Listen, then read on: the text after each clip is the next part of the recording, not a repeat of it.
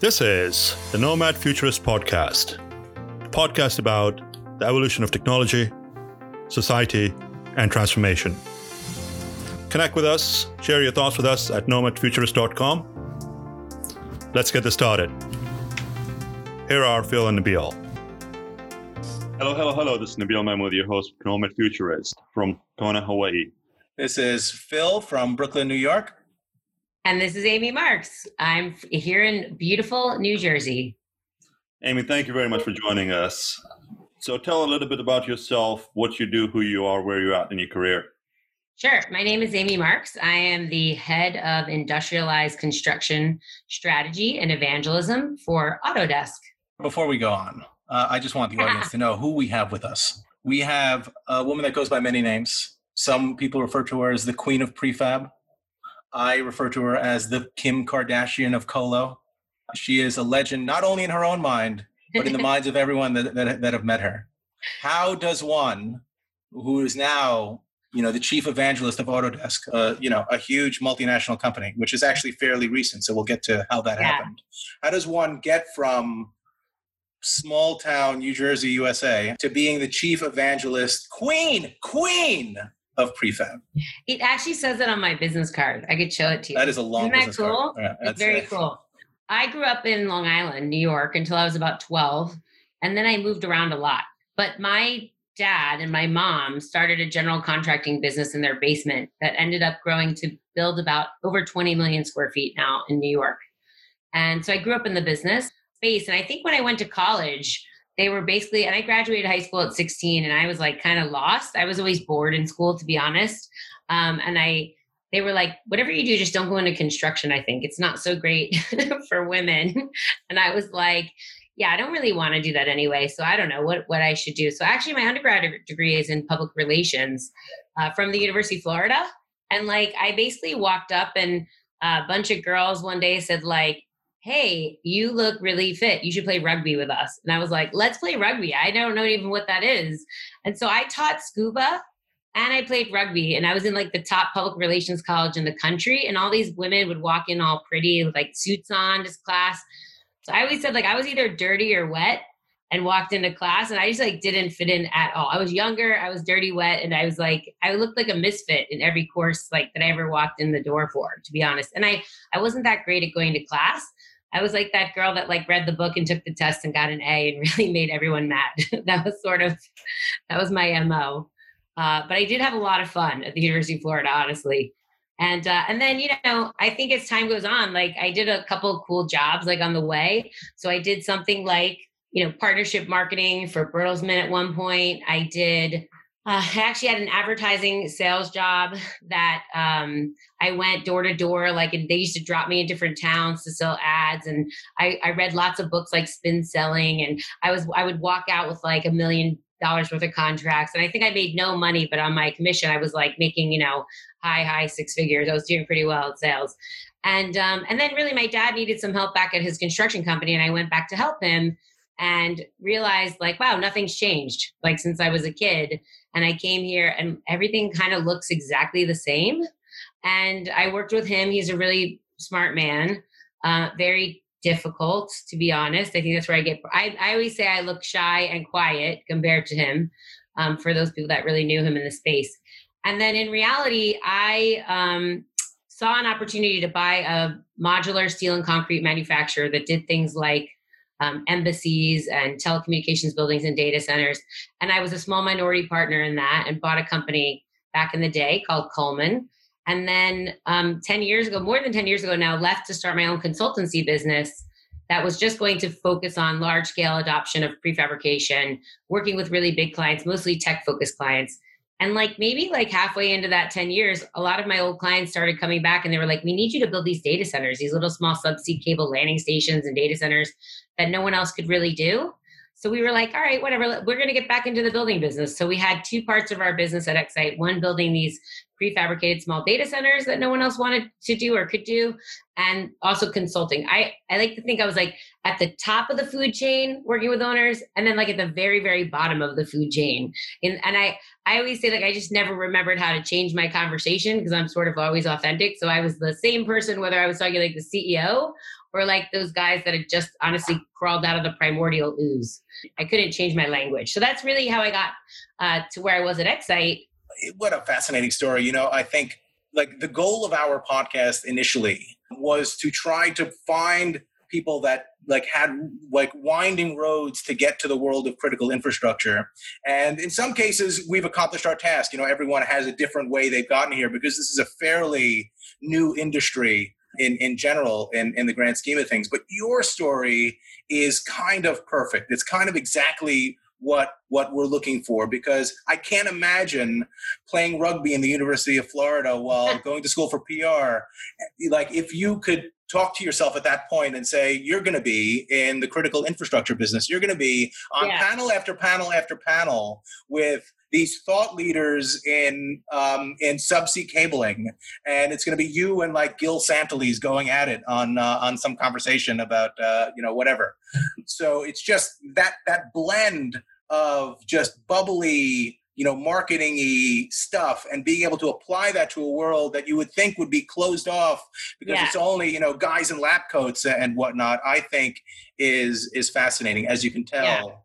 By just the cadence of how i'm speaking so i'll slow down no i mean it is like crazy right so I like to say that like the world has changed and like my parents were wrong, but they weren't wrong. I mean, I still feel like I look around at these events and it's like there are five women. You know, like it's easy to pick me out. I always say I'm the blonde in high heels. Just look around. I'll be like, I look like myself and maybe like, you know, one other person there, maybe. Which, funny enough, you know, I just never let it bother me in the sense that um, I always use it to my advantage. Like I always said, listen, all you guys in suits look alike. All you guys in polo shirts look alike. There's only one of me. And they always knew who I was because I wasn't shy and I spoke my mind. And I and I always said, like, you didn't have to like me, but a lot of people still listen because what I said was true. So, you know, the the truth, like they always say, sort of the harder the truth to tell, the truer the friend that tells it. And I don't say things to be controversial. I actually want to. I'm the part that people don't know about me. I'm sort of like two sides of the same coin. Like that rugby player, tough girl. Like I played rugby for almost 15 years, and I think that's why men in the industry are always like, man, that girl goes toe to toe. She is not afraid. I'm like, why would I be afraid?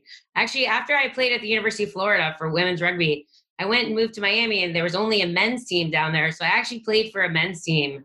I played rugby down for a minute. I was on like the C side, you know, like of course I wasn't like on the A side, but I was like, I don't care. I'm gonna go toe to toe with those guys. If that's the only way I can play, I'm gonna play. My daughter plays for an all boys U12 rugby team right now that's tackle. The apple and, does not uh, fall far from the tree. I'm saying she didn't want to play for many years, and then I was like, uh, "Hey, it's tackle this year." She's like, "I'm in," and I was like, "Ooh, I know where you get that from." so yeah, I mean, look, at the end of the day, I'm not going to lie and sugarcoat things and say like it's easy and being a woman in any of these spaces. It's not. It's hard. I mean, like last week, some guy actually said to me, "You're so aggressive with me," and I was like, "Wait a minute." Dog whistle. I'm like, oh, I know. I was like, Beep. I was like, hold on a second. Let's just stop the meeting. You haven't seen aggressive yet. Thanks for reminding I'm me. Like, actually, I thought I was being on my best behavior. That's like actually the funnier part. And he wasn't older than me, funny enough. He was younger. And I actually, I know the leadership of the organization he came from. And I was like, listen, there were, luckily enough, this is crazier. There were three younger women on the call with me and him. And I said, I don't know if anyone's taught you this, but there's this word called microaggression like first of all don't mansplain to me what my oh, business oh, is and i was like secondly you can't say those things anymore and there's three women on the phone funny enough he excused himself off the call and wrote apologies apparently to those women not to me but i said you know to the women on there do you you have to ask yourself do you think he would have excused himself off the call if we were three men and me on the call no he would have just pummeled me right so i was like it's not easy. It's still not easy. And I remember, I remember the yeah. uh, you, I had you um, in in like a, a, board meeting. I think it was an OpenIX board meeting that we had yeah. uh, in my data center, if you remember. And I remember the first thing out of your mouth. And I was just the host. I'm not. I wasn't even a member of that thing. The first thing I remember was like, "Look, I have one rule: women cannot take notes in my meetings." That was that was the one rule. Uh, and then I started taking notes, even though I wasn't part of it, because I was like, okay, no, don't, don't take any meetings. My God, don't take any notes. Don't, please. I know. I'm like, I was like, why is the woman always the scribe and she never gets to like talk at the end? I'm like, I, I, I literally, I never, I just tell everybody, I'm like, there, no, like women will not be the scribe. Now, maybe it's like shifted a little bit to one direction. But like I, for years, have said, I'm like, I'm not. Don't woman explain to me, Amy. I know. Um, there like, are there, there Yeah. are two words that I think uh, perfectly capture what you're saying. One of them is a, a theme across a lot of our podcasts, which is uh, confidence. I mean, you have to have confidence in Yeah. both what you know and what you don't know, and you can't Yes. be afraid to, to show that, right? And the other is, and this you cannot train this authenticity. I mean, that's that's the thing. I mean, when you talk Yeah. about when you talk about the fact that you're the same, whether someone's a CEO or someone's on the bottom uh, of the barrel, that is unique. I think certainly in our industry, and and Nabil can chime in on this. But you know, what, one of the things that I love about you know where we currently are right now with our stay-at-home things is like all of the emperors collectively have no clothes at the same time, right? I was never. I mean, you know me, right? I've never been a particularly formal person to begin with but I, I am not going back. If somebody claims that they're the CEO of some multi-billion dollar organization, I am hearing their kids scream in the background. I am hearing their dog get in the way, and I'm seeing them like zip up their pants um, during the beginning of the Zoom calls because they forgot that they just came out of the bathroom. Uh, that's why I almost insist on every Zoom call being video because I want to know. I want to be in Me that too. guy's house. And it's just it's it's something that I love so much, and I think the people that are authentic and have that type of confidence are only going to continue to excel in all verticals because Yeah. you know the veneer of formality i think has been stripped out with everyone being in the same boat uh, with respect to this It's true. It's just, you know, it's a little bit, honestly, it is a little bit harder for women in that case. And I say that, you know, look, I know there are plenty of guys I'm on calls with too. Their kids come up in the middle and they want to talk to them and they want screen time and all that stuff. And my daughter came to the door in the beginning of this and said, like, she just lost her homework in the digital black hole somehow. Right. So it happens. And I was like, not now, mommy's on a podcast.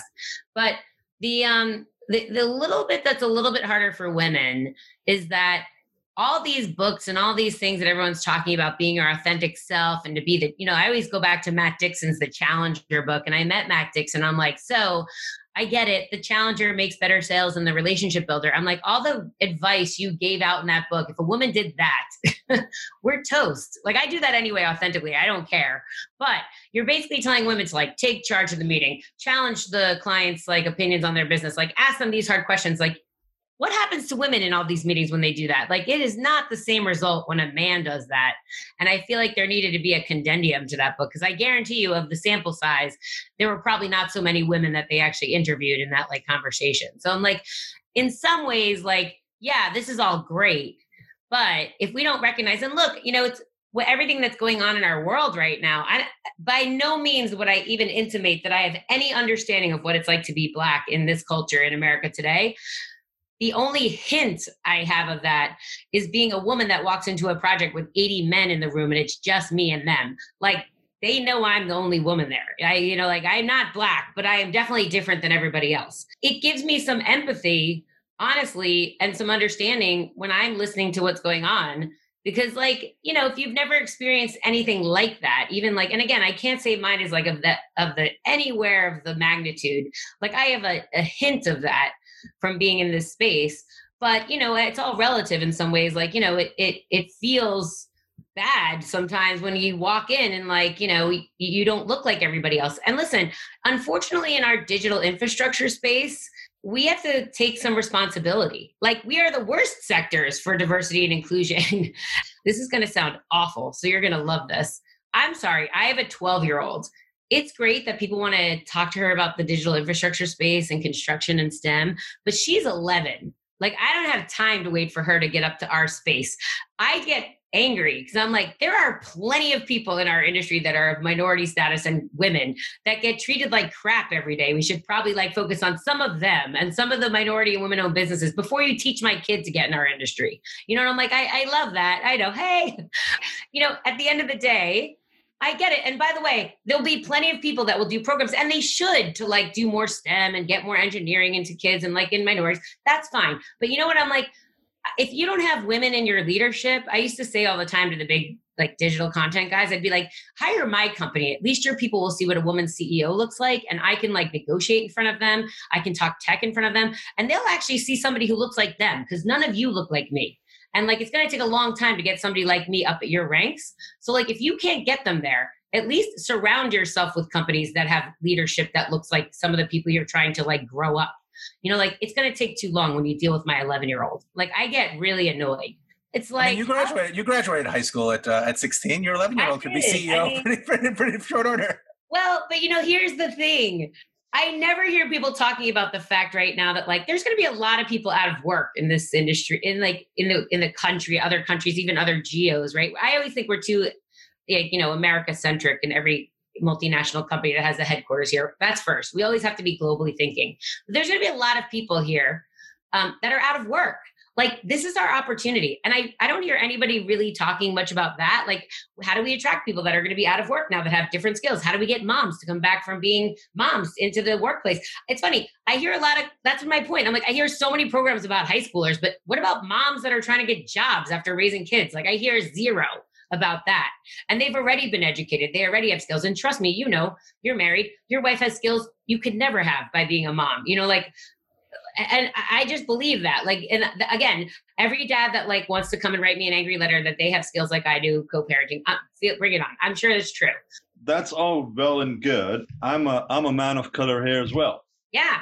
Plus a man that's actually got a little bit of an accent, so that doesn't help the cause either. But yeah. I believe, and I, I want you to share your thoughts as it entails to it being just an American issue and a cultural issue versus racism and sexism by definition. I, I don't believe racism and sexism are taught and they are by definition. It's very culturally driven. Oh, culture, you know, as they say, each strategy for lunch. Like, I don't think you have to teach racism. I think it it just permeates through your culture and then it be, you know racism begets racism like i hate to say like that but it's also not an american thing. And believe me i go to plenty of co- countries where like they have me there as a speaker or as i'm working there with some you know c-suite executives and they love bringing in their assistants to meet me because they're all women in some of those countries and they have no they don't know who else to like introduce me to. There's no one to talk to. And i'm sure if i were of color they would do the same thing.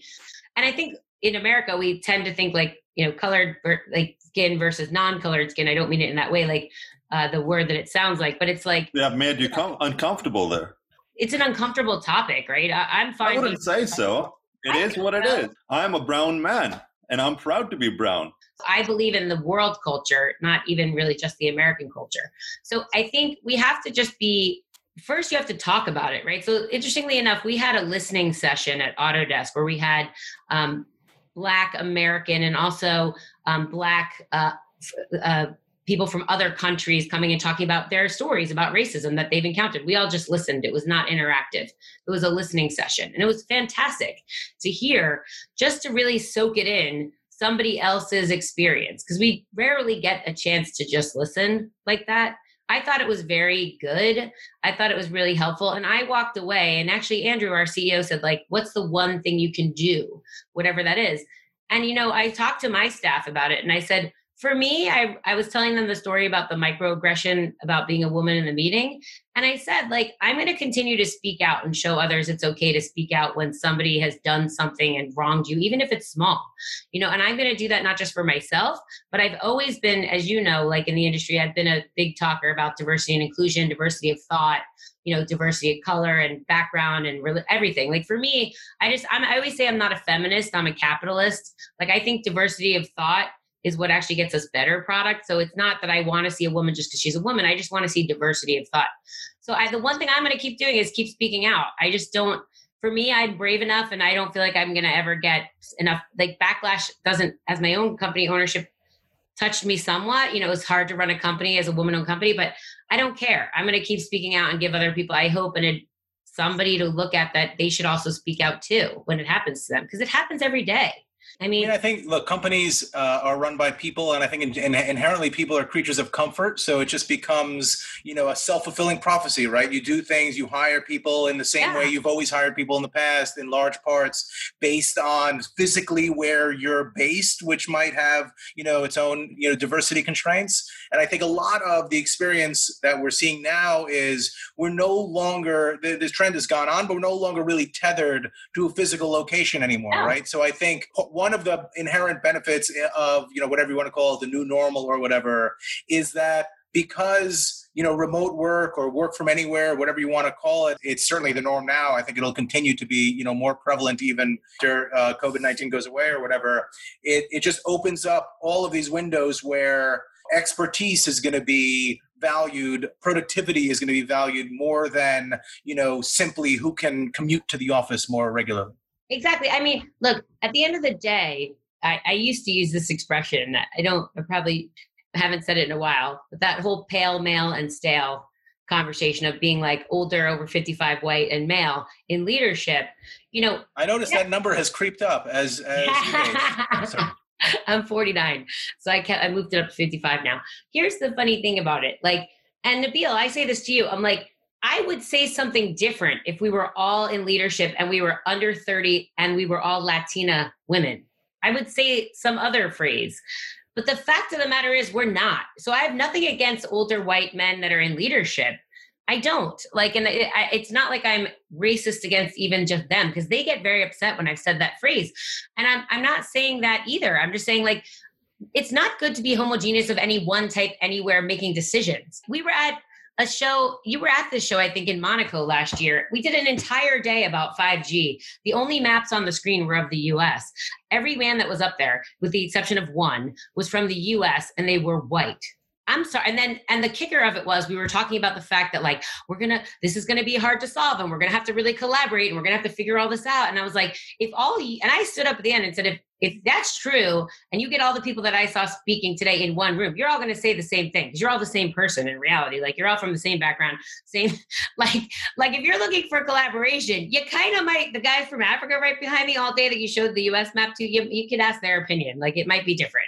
So like that's my only thing like again if we were all from if you're in, in china and you're you've got a whole homogeneous like leadership of one kind of person, it doesn't really matter what it is. Like you just need different people to have different perspectives, right? So that's my point about it. Absolutely. I think it's it's a mindset change as well, whereby cultures, religions, everybody needs to develop that level of confidence to come out and speak openly and not be afraid. I'm a proud American, but I believe we've actually created a fear factor and we've lost our voice in the last you know several decades Yes. Uh, changing gears, staying in our industry just, yeah. just just for this particular podcast. You know, you you mentioned a lot about it being harder for women. This is relatively new when you compare it to the other verticals. The data center industry, the technology industry is only 3 decades old. How about construction? We're not that young. Yes, but it's a very hard, hard space, right? So, what what were the things that you encountered in construction market space? That you, you know, found to be very difficult and, and and what steps did you take to get deeper into that space and create that presence? I feel like again like i use my differences to create competitive advantage and create carve out a niche for myself. Like i already look different so i might as well do something differently. And i think that that really helped me. Like i was already you know, kind of elevated to some different plane. So why not take advantage of that? Look, at the end of the day, the other part I can say is I can say all the reasons, and every time some man has done something to me in the industry, from you know, putting their hands on me to like saying bad things to me. That's all happened to every woman in every industry, almost, I would say, specifically in some of these that are a little tougher for women. We all know what that's like, and we can't pretend that doesn't happen, right? But I would say the other part that and and and in some ways i can't do much about that. I can speak out about it. I can do whatever but like sometimes that that mindset just has to like go and retire and new people have to come up into the field right? So what i can say and what i feel like i have the most to change is how women actually treat other women in this space right? Because we've all experienced that. And instead of actually uh you know we don't actually we see each other and sometimes we do one of two things. We either like act as if it's a respite to like be with somebody else that's like us and we never talk about work and we like kind of like whew i always like i say i take my high heels off and you know take off my Spanx at that point. It's like we like breathe a little easier right? Like and we don't really talk about work.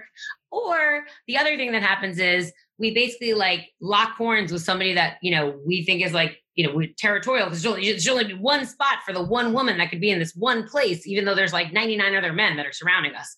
So i like to say like basically one of the things I can change is to teach women how to be great with other women in the space. And when we've done that in some of our, you know, women in tech and women and you know women in subsea and you know a lot of the women's groups in construction, when we treat each other better and we use that time with each other to use our contacts and our knowledge as capital with each other the same way men do we are so much more powerful than we could ever be. And we're encouraged and we feel good about it. And so i feel like that's a part that we could change. And we have our own control over that right? Because we are all women that we could you know do you believe that men do the same thing? What use their their knowledge and contacts and like their as as, as capital? Exactly. Oh hell yeah of course. What do you think golf is? That's that's what that's what golf is all about. I mean what, that's only for a select few though well, again, like, you know, I, eh, it's golf it's getting invited to the bar afterwards and again like you know listen i like to eh, i'd like to say me too like really helped us out the me too movement but like you have men running scared that don't even want to take you to lunch now or it's funny like i actually said it's funny you said gil santaliz gil and i actually had this conversation once at a conference. He was like well you know i would invite you to play golf if you wanted to play golf and i was like listen you know it's not that it's not that I really am dying to play golf with you guys, although I can play golf and I'm fun to play golf with. I'm the girl that brings like cigars and like a flask. I'm super fun You're not supposed to, to tackle at golf, Amy. I know, but I'm really fun at golf. And I was like, it's not that I'm dying to play golf, right? Or dying to go to the bar. It's that, listen, I couldn't get where I'm going to be in life unless I was aggressive, unless I was a pit bull. I, I relish that word, by the way. I'll bathe in that anytime somebody ever calls it to me, even though they shouldn't, but I will. Because well, I couldn't be a mouse and get where I am. Like that, like that's obvious. Even one of my guys said that one day to one of my clients. I told him, "Man, your your boss is a pushy broad," and he was like, "What do you expect her to be? She's got to deal with guys like you that call her a pushy broad. You know, like that's that's why she is a pushy broad." So I said, like, you know, look, I'm not dying to play golf, but like knowing that I'm trying to get ahead in this industry, which is my job, I only get so much time face to face with you. So you only get to see the pit bull that's trying to sell to you, trying to like change you, trying to do whatever. You don't get to see, and this is me of two sides of the coin. I'm actually like really sweet to hang out with and fun and like nice and like I would get a lot more social capital with you when I have to be the pit bull that you would understand me as a person better. And we don't get that opportunity as women often because men don't want to really hang out with us that much. Well, it's not, I don't believe it's not. I, so I personally believe in equality. I don't care the culture, color, religion, race, sex. It doesn't yeah. really matter. It's irre- irrelevant. But all these movements and rights and so on and so forth have actually potentially put men at risk even to have a conversation with a woman. Well, I mean, it's a mean, bloody HR nightmare to have a conversation difficult. and be open and say, "Hey, would you want to hang out? Would you want to go play golf?" Now, Phil, would you love to play golf with me? It's like the answer is yes. Okay, we work together, Amy. That's a very difficult conversation to have because it could be perceived in in, in a wrong context. I think there's let me just equality. Say, let me say before we get to that, yeah. uh, they're, uh, they're, they do not allow Jews on golf courses. Are you crazy?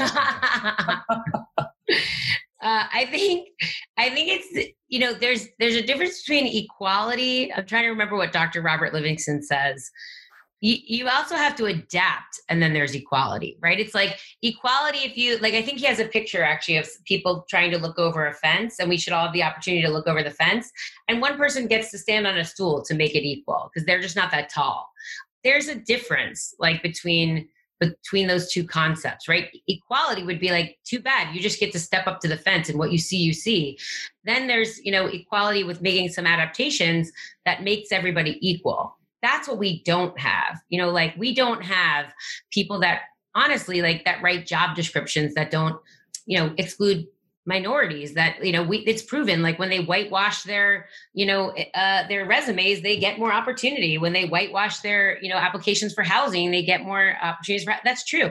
When and so we can't just say like equal everybody's got to fight for themselves. We've actually got to make things um, level, level the playing field. Level the playing field. Thank you. I'm, I was I was losing the word. We have to level the playing field a little bit, and that means just sometimes being more aware that things can't be the way they've always been. You can't write a job description that excludes minorities or women subtly without actually writing that. You know what I mean? Like there's there's now algorithms you can put all of your job descriptions through to make sure that you haven't done that. And we need to do, invest in tech more like that and teach that so that we don't do it inadvertently. Absolutely, but it's also a cultural change as well, whereby got to put men at a little bit of a confidence level as well to have the same conversation that you will have with another man.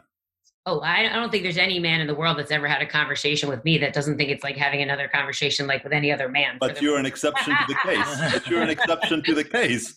If you do that to other women in the industry or invite yeah. somebody to go golf or to dinner or whatever, it could be construed wrong. I know. I think the way that you get you get past that is just saying what you just said. Like, I really like to go to golf with you. I'm like not that great at like communicating with members of the opposite sex. Like, can we just like let's go play golf and if there's something i like i would really i had a guy actually say to me this week like after this stuff went on he said i don't ever want to be that guy amy and i said just the fact that you're telling me that and like you're asking me if you've ever done anything like that makes you not that guy just so you know like i now know that he's never going to be that guy because he's smart enough to ask me how do i not be that guy so i feel like if you just communicate that oftentimes you're halfway past the battle. Well i think that's where confidence comes from right? I mean uh, what is it sun, sunshine is the the most sanitizing force um, yeah. right? So if you just call it out and call attention to it when it's happening it doesn't snowball into these other things. And if you know women that are in that vulnerable posi- position felt comfortable historically in saying you know i'm not going to do this this uh, and and we're able to you know not necessarily let you know the power structure and the bureaucracy of, of a situation impact them. Right. But i have to agree with with you and shy away a little bit from this idea that i mind that men are being knocked off the pedestal a little bit. I think it'll even out but yes i think it's fine for men to be scared for for a little bit. They've spent plenty of time not being scared. They can be scared a little bit before we generationally we just get to a more let's call yeah. it what do the kids call these days? Wokeness wokeness. You know, it's funny. I was sitting at a conference last year and I was at like a little table. They were doing a facilitated session, and one of the big content providers, a big wig, was there at our table. And he actually said, I don't want to call him out because we're friends. And he said, You know, while we're talking all about this, we don't want to go too far. Like, we don't want you as women and minorities to feel like you only got here working for us because we've gone too far. And like, it was sort of like affirmative action. And I was like, trust me, you're not even close to that. When you get close to that, I'll raise up my hand. You know, and I was like, wow, do you actually think you're even like, and by the way, this is a company that just started their supply chain diversity program like two years ago. I'm like, trust me, you're not even close to going that far yet. So it's like, really? Like, and by the way, the person that said it was not a white man. So uh, I found that to be even more interesting. You know I what I like, love about that story? What I love about yeah. that story is you're not going to call him out, but if he listens to the podcast, he'll know who it is. So oh, part of it, he I knows love. who it is. We've had that conversation. You know who you are out there. You know who you are. you know you. Look, at the end of the day, I will tell you, like in the subsea space, speaking out wasn't always helpful. Like if I would be lying if I said I didn't lose business because I spoke out that you have to know. Nigel Nigel is very sensitive. he's amazing. He's actually one of he's he was one of my biggest supporters actually in the space and like he did a, he was great to be honest. But like I've had other guys that I'm not kidding. Like we lost a job one year. We did a job just like it a block away the year before very successfully and we lost the next job and we lost it to another company and they I said, "Well, can you give us some feedback?" And behind the scenes one of the higher up said to me, our team said Amy Marks was very aggressive. And I was like, damn straight, I'm aggressive. You want that building to be in that foreign country. Like, I'm going to be aggressive for you. Like, you do realize that. And I thought, what a terrible reason to lose a job. Um, that they cited that the CEO was very aggressive. Funny enough, I thought I was actually on my best behavior in that in that meeting, and that other people were very aggressive and I wasn't. But I was like, hey, you know, like don't you want and that's like sort of the whole lean in thing like i have a i have a love hate relationship with the whole like lean in you know tell people well i'm aggressive for you on your as your advocate now. Oh, i'm like yeah. i kind of like but you know here's the worst part about it that stuff works. Like it's like i wish it didn't but it does. And so it's like you have to like negotiate with your own authentic self how willing you are to like not be your authentic self to like you know listen how many times in a meeting can i say i'm sure you've thought of this before but like we're all taught as women to say these things that are absolutely ridiculous.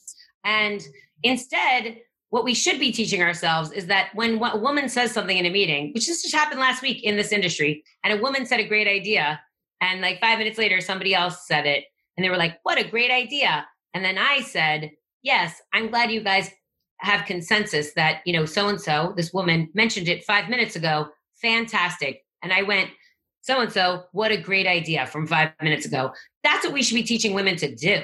Not going, I'm sure you've thought of this before, but you know you know you know the um the, the the thing that i take away from all that and and what i try to tell you know younger folks that i speak to is you always have to play the long game I mean, yes, you could probably say something in the near term that's going to get you to where where you want to go. But if you're playing the long game and you're authentic, and even if you lose some business or you gain some whatever, um, eventually it'll come back to you because that's what that's what people miss that's what people like appreciate about yeah. you know maintaining long-term relationships is they know that you are the same you whether you win the business or not win the it doesn't really make a difference it's not transactional and i think yeah. what we see a lot certainly in our politics today and with a lot of you know the fat cats that that do a lot of you know um, you know backhanded negotiations in the corporate yeah. world, certainly in, in construction and real estate, uh, is this mentality of transactionalism where, you know, it's not really about authenticity and accountability and long-term relationship. It's about how much can I squeeze out of you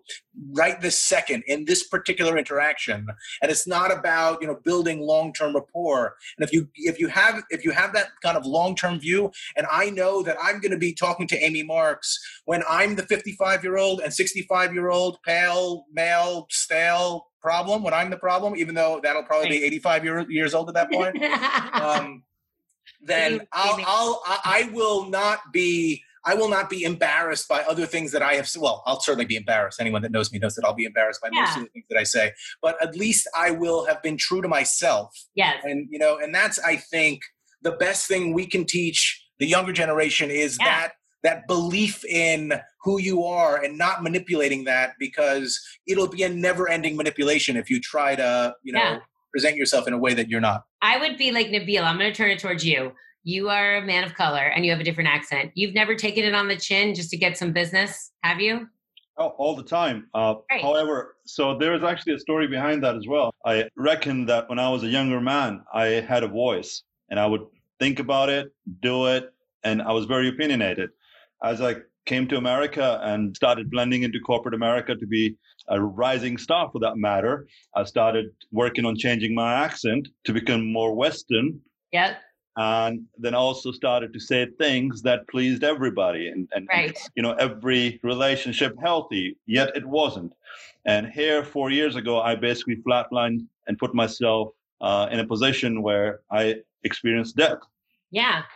You know, it's funny when I went to Autodesk to move over to uh, come out of the industry now. The reason I did that is I was really a little tired, to be honest, of like fighting the good fight as a small certified woman owned company. That's the truth. And I also felt like I could do more for the industry to raise up the level of productivity and industry sustainability with a bigger platform and a bigger voice at a bigger company.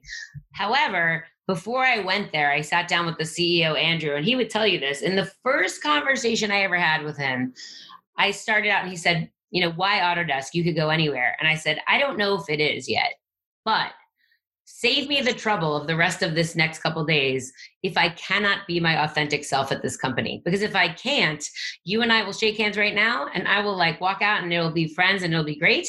But I'm telling you now that I have no ability anymore not to be my authentic self. And if you don't want that, I can't come work here. And he said, no, we welcome that and we want authentic people. We want different viewpoints. We are looking for diversity in thought. So like you if uh, on that note we're all good. And i was like you know it's one thing to hear that. And then i recognize wow all these things about what they said in my interview about being authentic and having a different point of view and wanting to like help the you know because really my the big secret about me is i'm like a pit bull but in reality i want to i want to help the the world like it be better. And so it comes from a good place. It's actually just not controversy for controversy's sake. I want to make a more sustainable industry and planet and i want you know people have great jobs and i want to see our industry survive. But i got really in deep really quick with the culture of that company to see behind the scenes what was real. Luckily, I practice gratitude every day now. Look, you know, have being fought, like I fight the good fight every single day as a small woman owned business for a long time.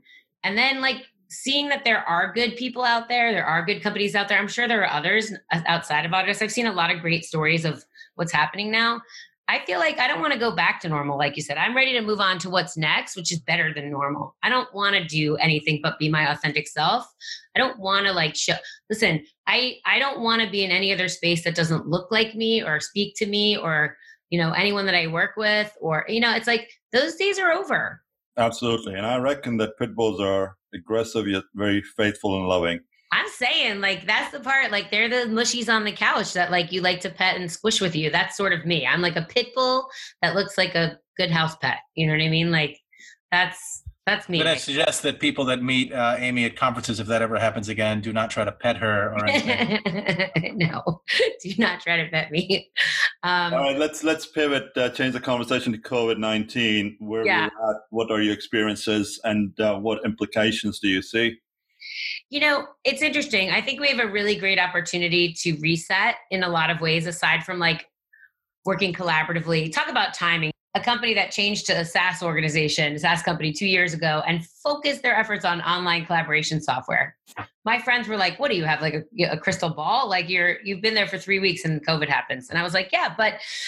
Thank you. I like I think every good deed I ever did like kind of came back in karma at this point. But there's all this money that's about to be spent in lots of different countries on rebuilding economies and infrastructure and things like that. And I really think if we are smart as a as a world you know we will attach some caveats to that money right you can't just give out that money and do the same thing we've done that makes us not resilient and not um, you're not resistant to things that are happening out there in the world that are going to continue to happen because that's just what's going to be right so that money needs to be attached to things like first of all we have to expand the definition of critical infrastructure it has to include digital infrastructure it has to include healthcare infrastructure telecom and infrastructure. It cannot just be about potholes and like utilities. It can't be, right? So you have to expand the definition. And then anyone that's winning any work around that, we have to make sure first that they're digitized, right? Like we, the days of paper are over.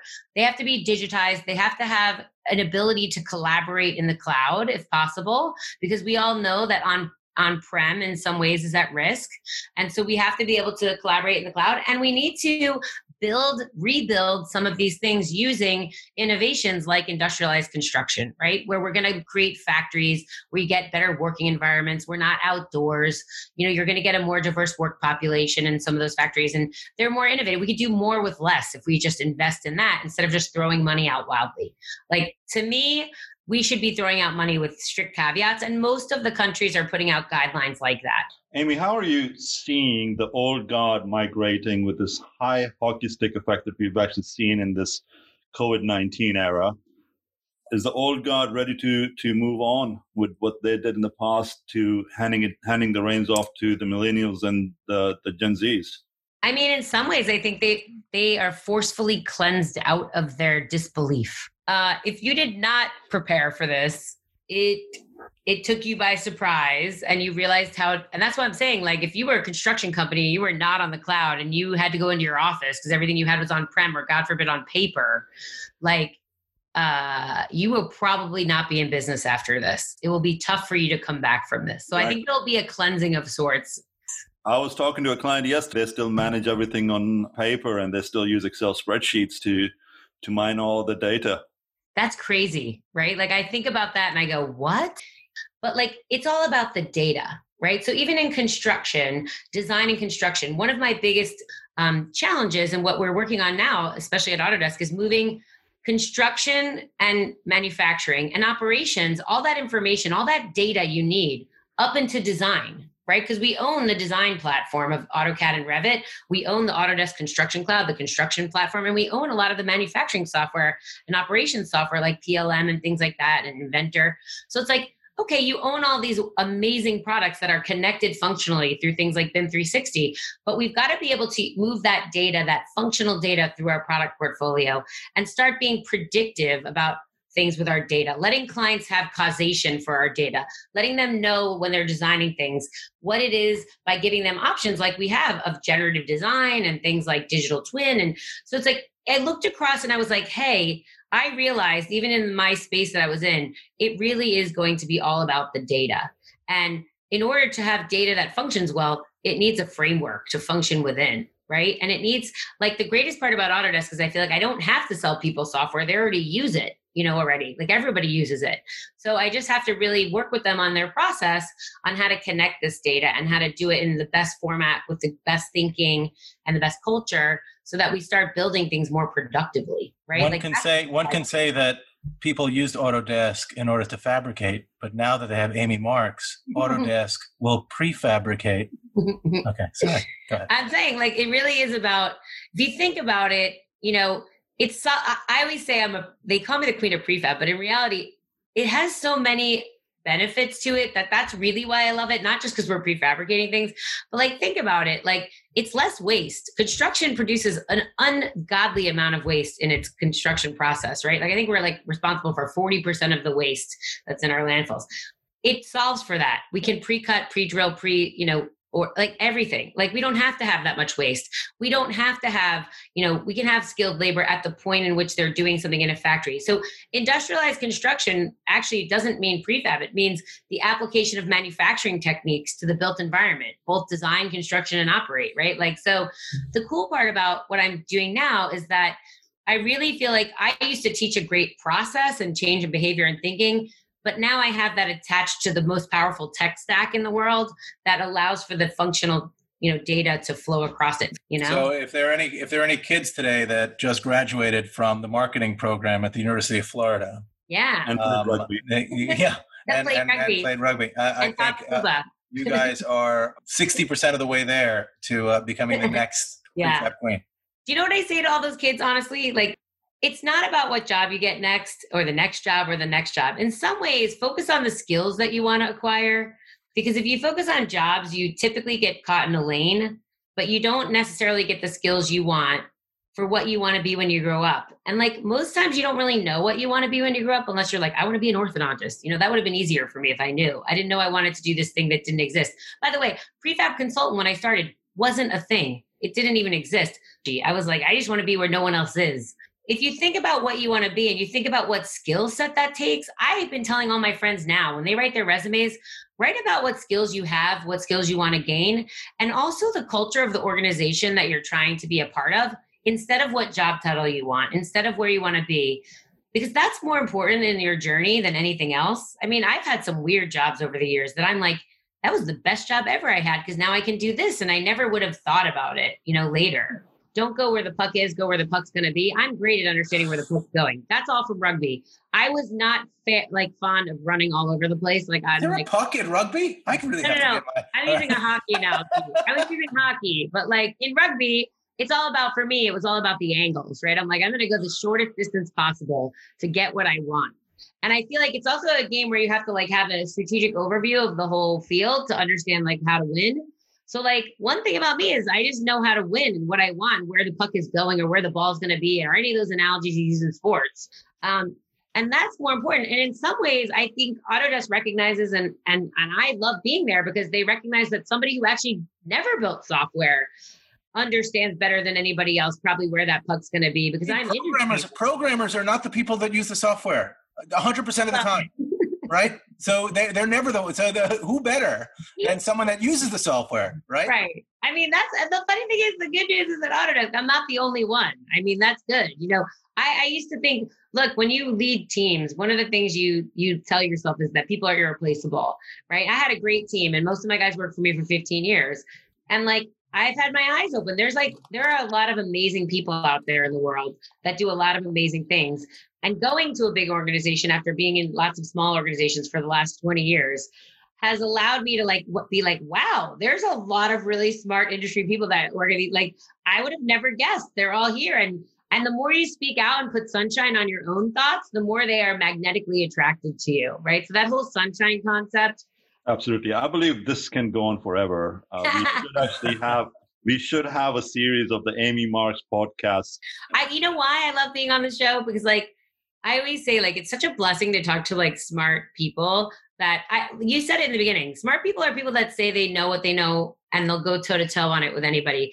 But they're also okay saying like I don't know anything about that. You know, like I, I have I can learn about it. I can hire somebody for it. I can talk to people. But if like I'm the first one to raise up my hand to be like, I don't know anything about this, but teach me and let's like I can apply what I know to it, but I don't well, it's also why one of the best skills is being able to explain, right? I mean, it's a it's it's one thing for like the, the standard geek, the SNL uh, geek that that was played by uh, Jimmy Fallon was like, yeah. move, get out of the way, let me do it. But it's that old, you know, you can lead a horse to water, but you yeah. need to drink or, or or whatever that metaphor is. Yeah, we all want to learn. I mean, like, listen, you know, the funny part is all these bad behaviors that we see. I don't want to create a world that is there to protect us from every tiny exception. I truly like maybe this is the Pollyanna side of me that most people don't know. Like I actually think most people show up every day to work and they're like, I want to do a good job today. Like I think they do. And it's our responsibility as managers to create a place that is good for them to work at where they feel valued and they understand the definition of what good is and what success looks like and what they're supposed to do. And then we give them training and tools and that their job is well processed. Like honestly like i'm much nicer than most people make me out to be in the world.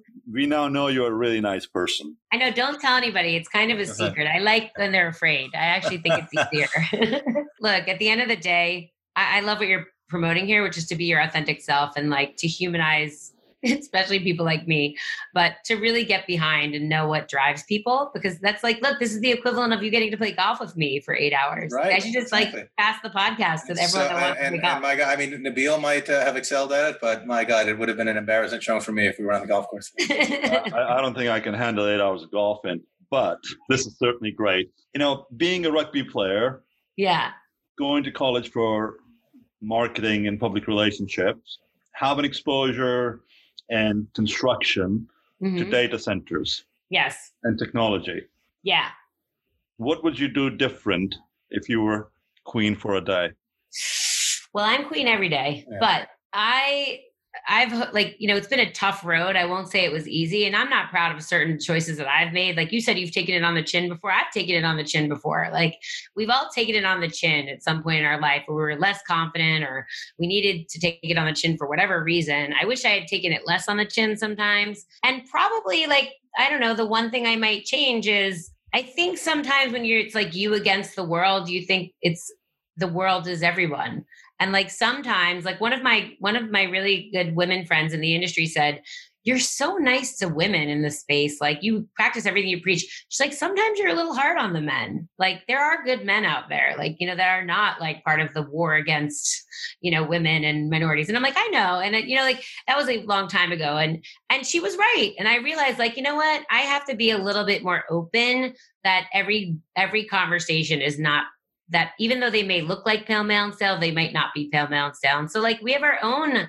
you know, um, thoughts to get over even as as champions of diversity and inclusion, right? So I try to be a little bit more open now and a little softer. Um, uh, I hate that phrasing. I probably regret um, maybe not giving people so much of a chance that I could have given a better chance. If I was really honest with myself and pointed the finger at myself, you know, I would say I could have given a better chance to some people that were probably on my side. What would you tell the younger Amy Marks if you were to it all over again? I like she's impossible to talk to. No. Well, you probably you have one. You have one in your house. So can we bring in can we bring in the 11 year old and bestow on her the wisdom that only a mother who has experienced it can? I don't know. I would say to my younger self, like, don't be so hard on yourself. And I always say one of the things about carrying a big bat, if you're like one of those guys that carries a big bat in life, like I always did, you know, the person you use it most on is yourself. And it's like when you do something wrong, I'm like my worst enemy and I could really beat myself up. So I would probably say, like, you're going to make mistakes. Like, just quickly get over it. Don't beat yourself up and just move on. You'll be so much better. Because that was a recurring theme. Like, how much more capacity would they have in their brain every day if they didn't have to be so defensive or think what they said or how they spoke or how they sat or what they did or you know it's like i just want to tell myself like let it go like let it all go be your authentic self free up some brain space capacity and surround yourself with amazing people because you'll just get that much further. My daughter was right. Elsa was right. Let it go. Damn i know. It. amy this is exactly how the nomad futurist podcast started. Yeah. New york city. I'm from hawaii I'm laid back and he's on the go, go, go. Just let it go, Phil. Uh, right? Uh, I can't. I'll, I'll, let it go when I move to Kona. It's easy to let it go in Kona. But but like you're you the stuff you have going on right now is like business stuff in your head, right? Like a lot of that stuff. And we run fast and we do things quickly. Imagine like that And then on top of that, you have to put all this stuff that you run in your head negatively about like your behavior or like being a woman in the space, being the only one, being the only minority in the space. Like sure. that other stuff takes up so much yeah. space in our I mean, brain. You see it now. This is going to be a weird comparison, uh, yeah. and I know we're running low on time, but you see it now. Um, I'm in Brooklyn, right? So I take my when I th- take my kids out during this kind of pandemic crisis. This idea of having to be hyper aware of having the mask on and touching yes. things, and then the, the, the hyper awareness element takes up so much space. And I, I, can only imagine that pre-pandemic, if you were someone of a different race and you have you know a different phraseology or or whatever, and you had to be hyper aware of how you were saying everything because uh, of all that stuff. Yeah, there's no question about it. So hyper awareness. Really, not- I mean, again, like I don't think we can ever imagine what it's like to be a, you know, you can obviously, to Nabil. You're a different, you you have brown skin, as you said, and like I thought you were pointing to me as a Jew. Damn it! And I and you're hey, like if you say that out loud, that in other cases is, is like having brown skin and being a woman. But I think we we've had like some hint and some taste of what that's like, and it doesn't feel good, right? We're not our best selves, and I think that's the that's the thing I want to be in my life now. Almost, I'm 40. I'll be 49 this summer. I want to be my best self every day. Like I want to surround myself with people that make me my best self. I want to do things that make me my best self. And I think COVID, because we've had a little bit of an opportunity not to like be running around the world, getting on planes, yeah. like I bought a Pilates reformer that is in my house. And like I had a luckily a Peloton before this. And I was like, you know what? This is really important to me like eating healthy and doing these things i want to do that and i'm being with my kid for dinner and things like that that every it's i think you're going to see a lot of people changing their life to be their best selves now because they just had a taste of what it's like by force. And that's good. We need that. We, in some ways, like I needed a timeout. And listen, don't ever stop speaking out. That's my one thing I'm taking away from what's going on now. Be a voice for change in, in whatever that means to you to make it a safe environment for other people. Amy, thank you very much for joining us. This has been absolutely phenomenal. Thanks for taking the time. Awesome. You guys rock. I love this. Let's go. I'll do this again. This has been great. Nothing lasts forever.